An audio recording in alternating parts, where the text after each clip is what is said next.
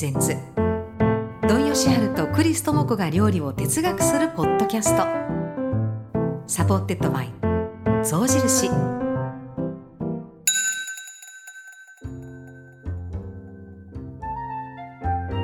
土井先生この間フランスに行かれてましたね、そうなんですよ。いい。フランス良かったですよ。あですか、みんなね、うん。あのまあ市場とかはい。レストランとか、うん。そういうような関係のとこですからみんな生き生きと仕事してて、うん。あのお客さんとの関係性が深いから、うん。これどうやって作ったんだ美味しいなんて言ったら一生懸命説明してくれたりうんっていうことで、やっぱりちょっとそういうことから離れてたみたいなのでうん。ねすごく楽しかったですね。あまあでも公園もあり場所も何箇所か行かれたリヨンとリねストラスブーグです。はああ、でもねー、うん。あのーシャルル・ド・ゴール空港ではい。ちょっと間があったから、うん。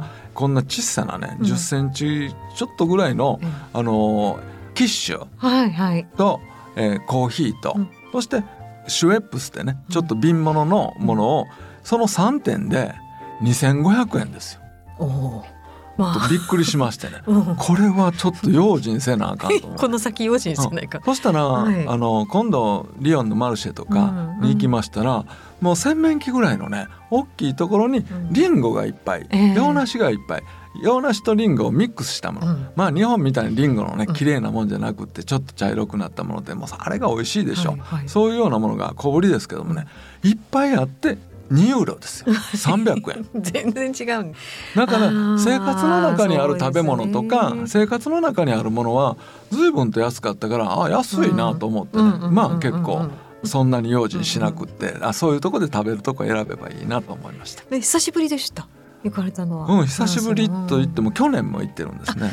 そうか去年のそう10月も行って、うんうん。今年の10月も行って、まあうん。何しに行ったかというと、うん。あの日本文化と、うん。えーフランスの文化をこう比較しながら、うん。日本の文化のいいところをフランスに通じて、うん。えーフランスのいいところを私たちが学んでという講演会ですね。はいはい。だから日本のええとこ教えたら、うん。日本ってもったいないいう文化があるようにね、そういうようなものが今の時代にはすごく大事なことじゃないですか。あの地球環境とか、えーまあ無駄をしないとか、うん。というような意識がフランスの方々がすごく高いんですよ。今でもマーケットの話伺ってても、うんまあそういうことですよね。市場充実してて週末になると、はみんなでマーケットに行ってすごいちゃんとラッピングされてなくてね。そのまんまでいいっていいですよ。ね本当に。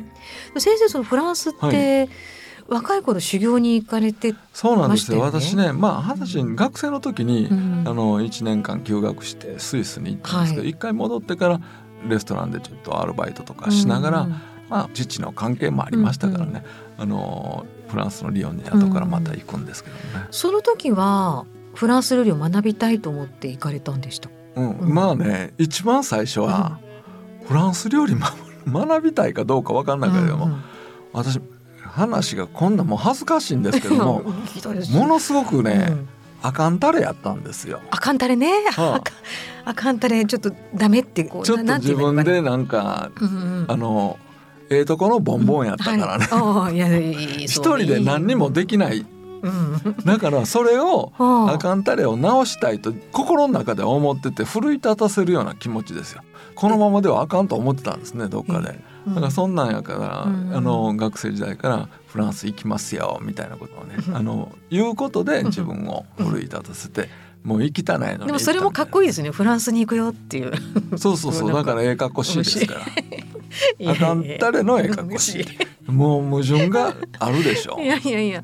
でもそれ若い時ってはなんでしょう。もっとなんか衝動的に行くじゃないですか。そういう風に。あなんかもうフランスにあ、あそうそうそう。それでいけるからね。うん。今やったらもっと考えてしまって、やっぱり若い時の思いつきとかもう何にも他のこと考えない知らないっていくいうのはいいですよ。ポンとね、そうフランスでも何年ぐらいその2回目まあ2回目がまたスイス1年行っ一てそしてまたあの行ったりするからね、あうん。の3年ぐらい行ってるんですけども、はいはい、い。やそのアカンタレはどうだったんですか向こうに行って。あかんたれはやっぱり多少治りますよね。だから自分でなんか向こうで住むアパートを見つけるとね。か、あの最初語学学校で、えーなんか手続きをせなあかんでしょ。はい。なんかスイスなんかやったら宗教はとかいっぱいものすごく質問が多くってそういうようなことをやらないとダメじゃないですか。そして自分一人ではできないから向こうにあのオリンピックに出られたような柔道の先生がいてはったから、えー、そういう方を。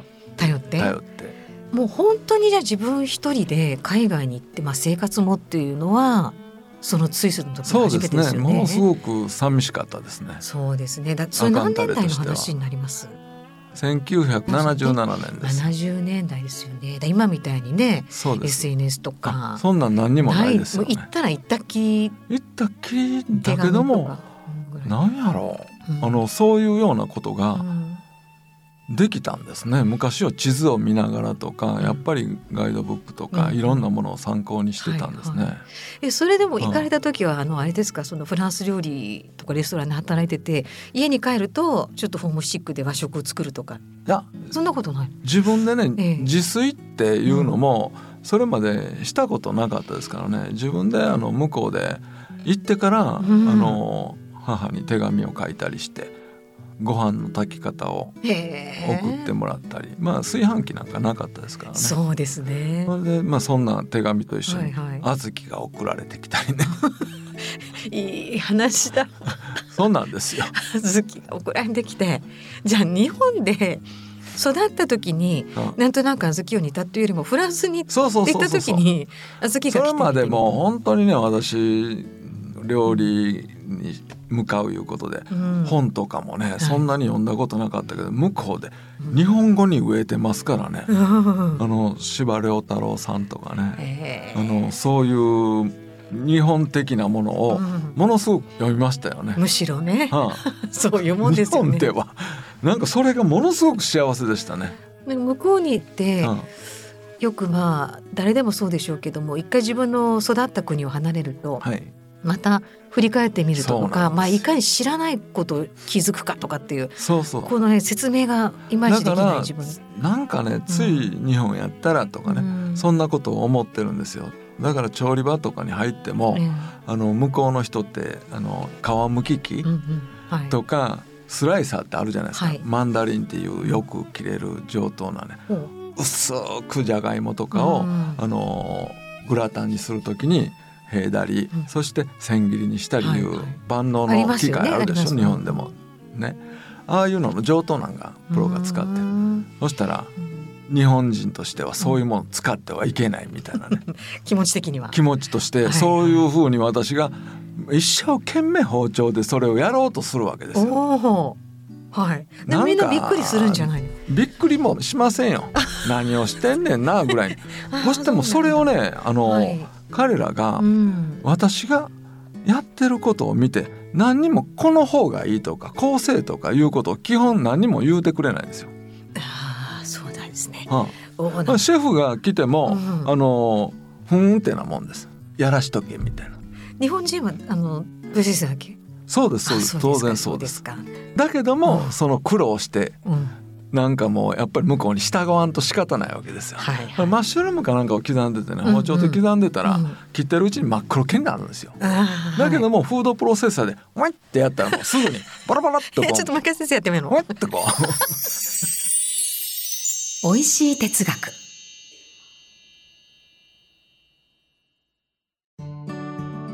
うちの夫時々晩ご飯を作ってくれるのは嬉しいのだが玉ねぎはみじん切りに。思いっきり細かくしないとね。とまあこだわりが多くいちいち時間がかかる。そんな夫のいや私にも救世主になってくれそうな象印のオーブンレンジを手に入れた。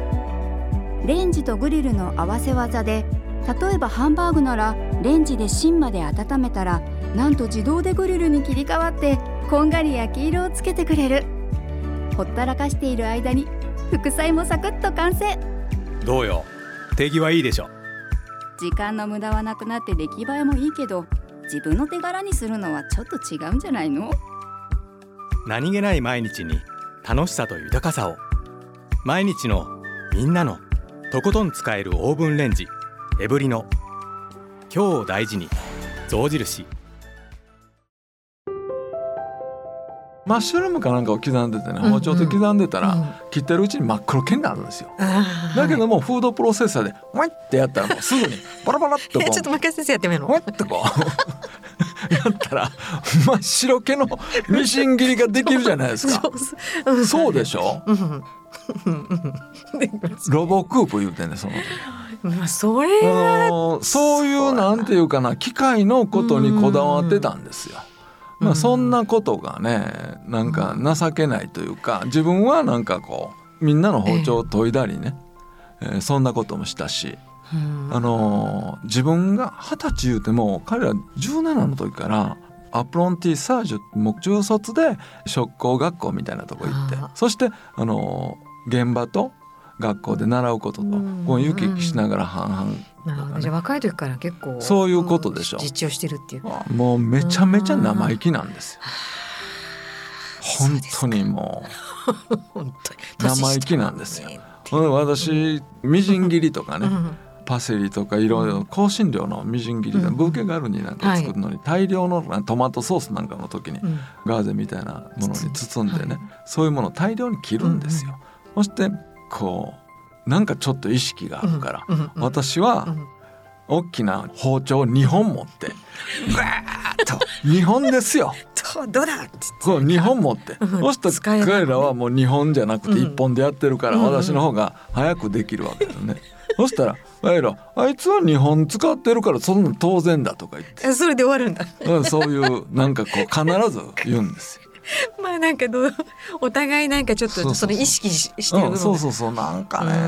そりゃそうですよ日本人でなんか私みたいなこうあかんたれが来てね。なんか妙に意固地みたいなこともあるしね、うん、それってそのそういう厨房でご経験を経て、はい、なんかなんだかなみたいな時期もありながら最終的にというかその後は交流が生まれていくのがはい、先生フランス料理に対してフランス料理に対してやっぱりねあのまあ最初スイスに行きました時は、はい。もう全時代的というか本当に大きな帳簿で、うん、何でもあの牛とは入らないけど牛の頭とかね、うん、皮をめくった牛の頭とか、はい。えー、いわゆるお肉屋さんみたいにあの大男が背中に形見を担いで持ってきて、えー、そして、あの大きな厨房に吊るして肉を分けるみたいな仕事からやってるんですよ。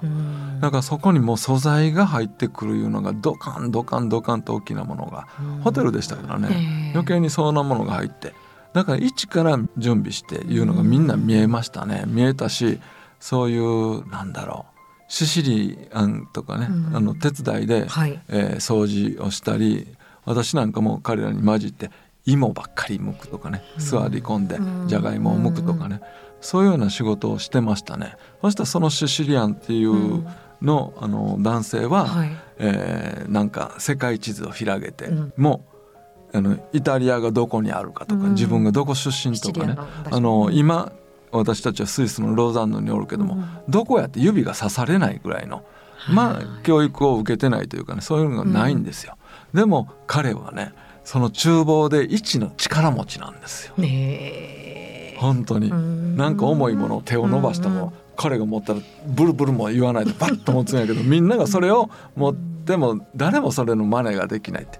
みんなそれなりにみんないろんなことがあるわけやけど、面白かったですよね。みんなそうね個性が、はあ、そうやっぱりそういう出会いってでもその時期にされてすごくそういい経験ですよね。だから、フランスなんかの洗い場だったら、アフリカから来てるでしょ。うそしたら彼らとやっぱり私ら仲良くなるわけですよ案外ね、そしたらコーヒーなんかパッと行ったり入れてくれたり。それを飲んでる時にちょっと話して「えー、今度うち遊びに来い」とか言ってうちの家族の写真って言ったら、うん、みんなそれこそ川沿いで裸の、うん、なんか写真であったりすっごいなんか私はあっと思いますよね。それってすごいことですよね。そうですね、うん、でもそれってその例えばまあ社会のねそういういろんな国があるっていうことは知ってはいても出会った人がそうだっていうことがすごく出会いですよねだから地図がどこかわからないって考えられないしね、そういう人がと出会ってるのがすごいですよね。うん。そういう時日本ってなんかどうなのとかいろいろ聞かれましたか？そんなに？そんなことないですね、うん、ただあのえっ、ー、といちじく、いちじくをねあの私といつも洗い場の それはおばさんでしたけども、うんうん、その生のイチジクを2人で食べてたんですよ。うん、そしたらフランス人が来て生の生のイチジクを食べてるとか言って、えー、もうめちゃめちゃ野蛮人扱いされて。生のイチジクこいつ食べてるとか言って。フランスだと食べないんですとかね、まあ、そういうのないんですね。そのなんか皮ごと、うんうん、今でこそ日本だったら黒いのね、うん、あの皮の薄いのが入ってきてますけども、はい、えー、そういうイチジクなんです。よ。それを半分に切ってバターソテーして最後に砂糖を振って、うん、えー、キルシュとかでフランベして、それをデザートとして簡単なデザートで出したりね。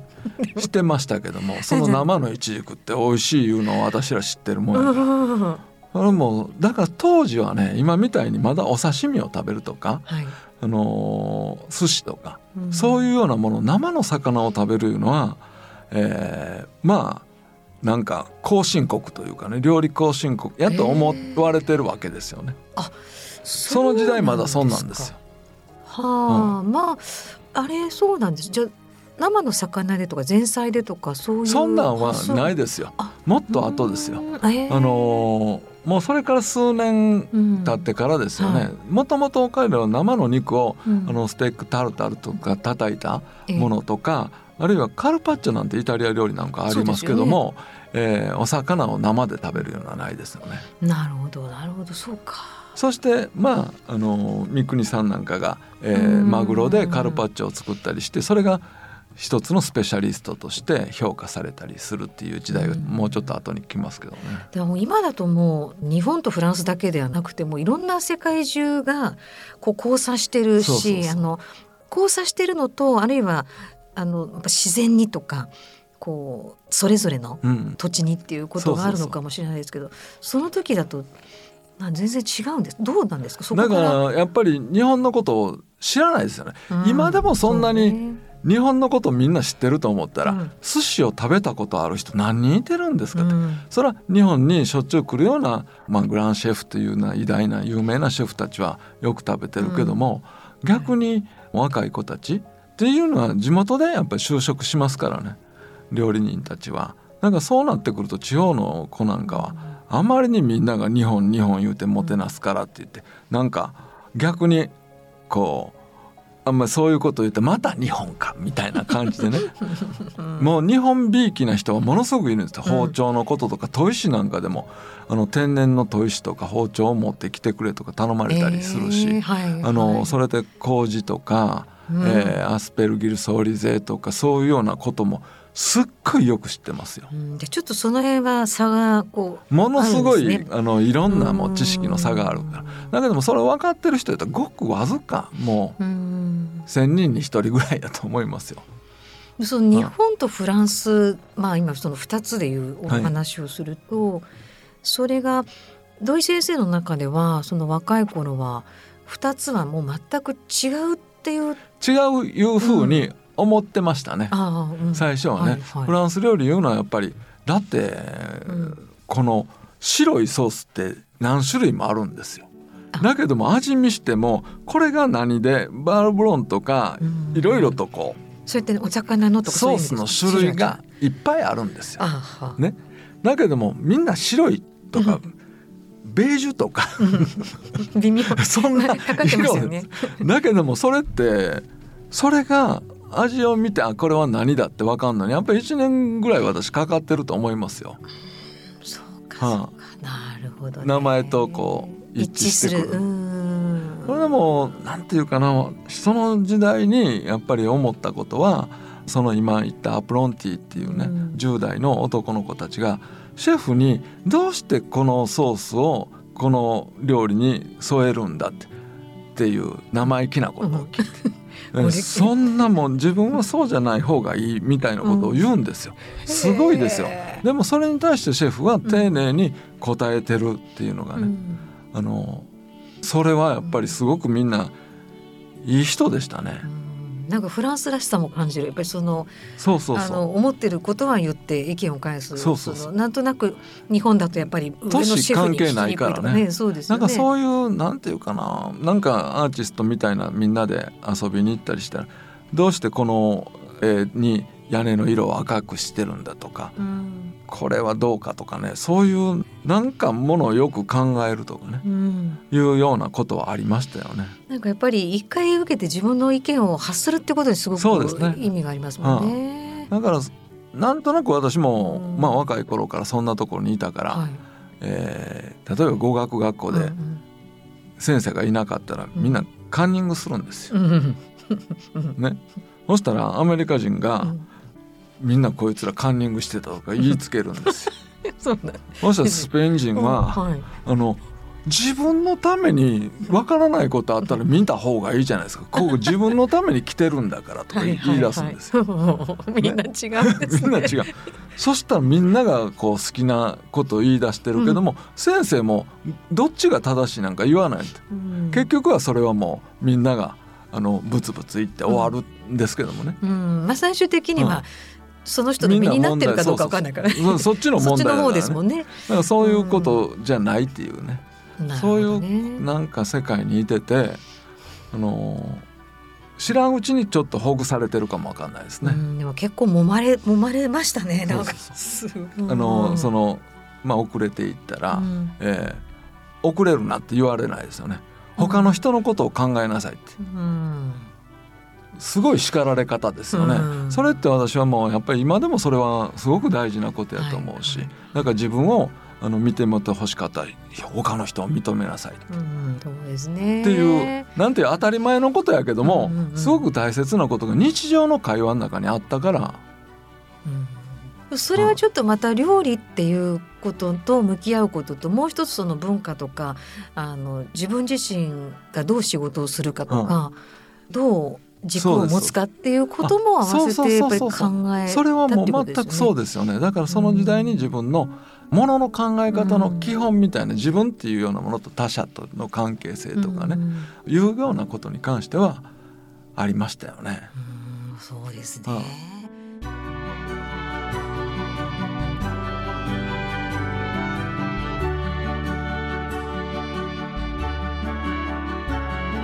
土井善晴とクリス智子が料理を哲学するポッドキャストサポッテッドバイ象印今回はこの辺りで引き続きこの話、はい、次回よろしくお願いします、はい、毎月第2第4木曜日の午後4時各種リスニングサービスで配信されます。ここまでのお相手はクリス智子と。土井善晴でした。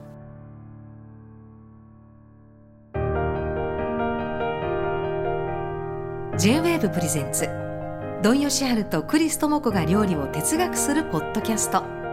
サポーテッドバイ象印。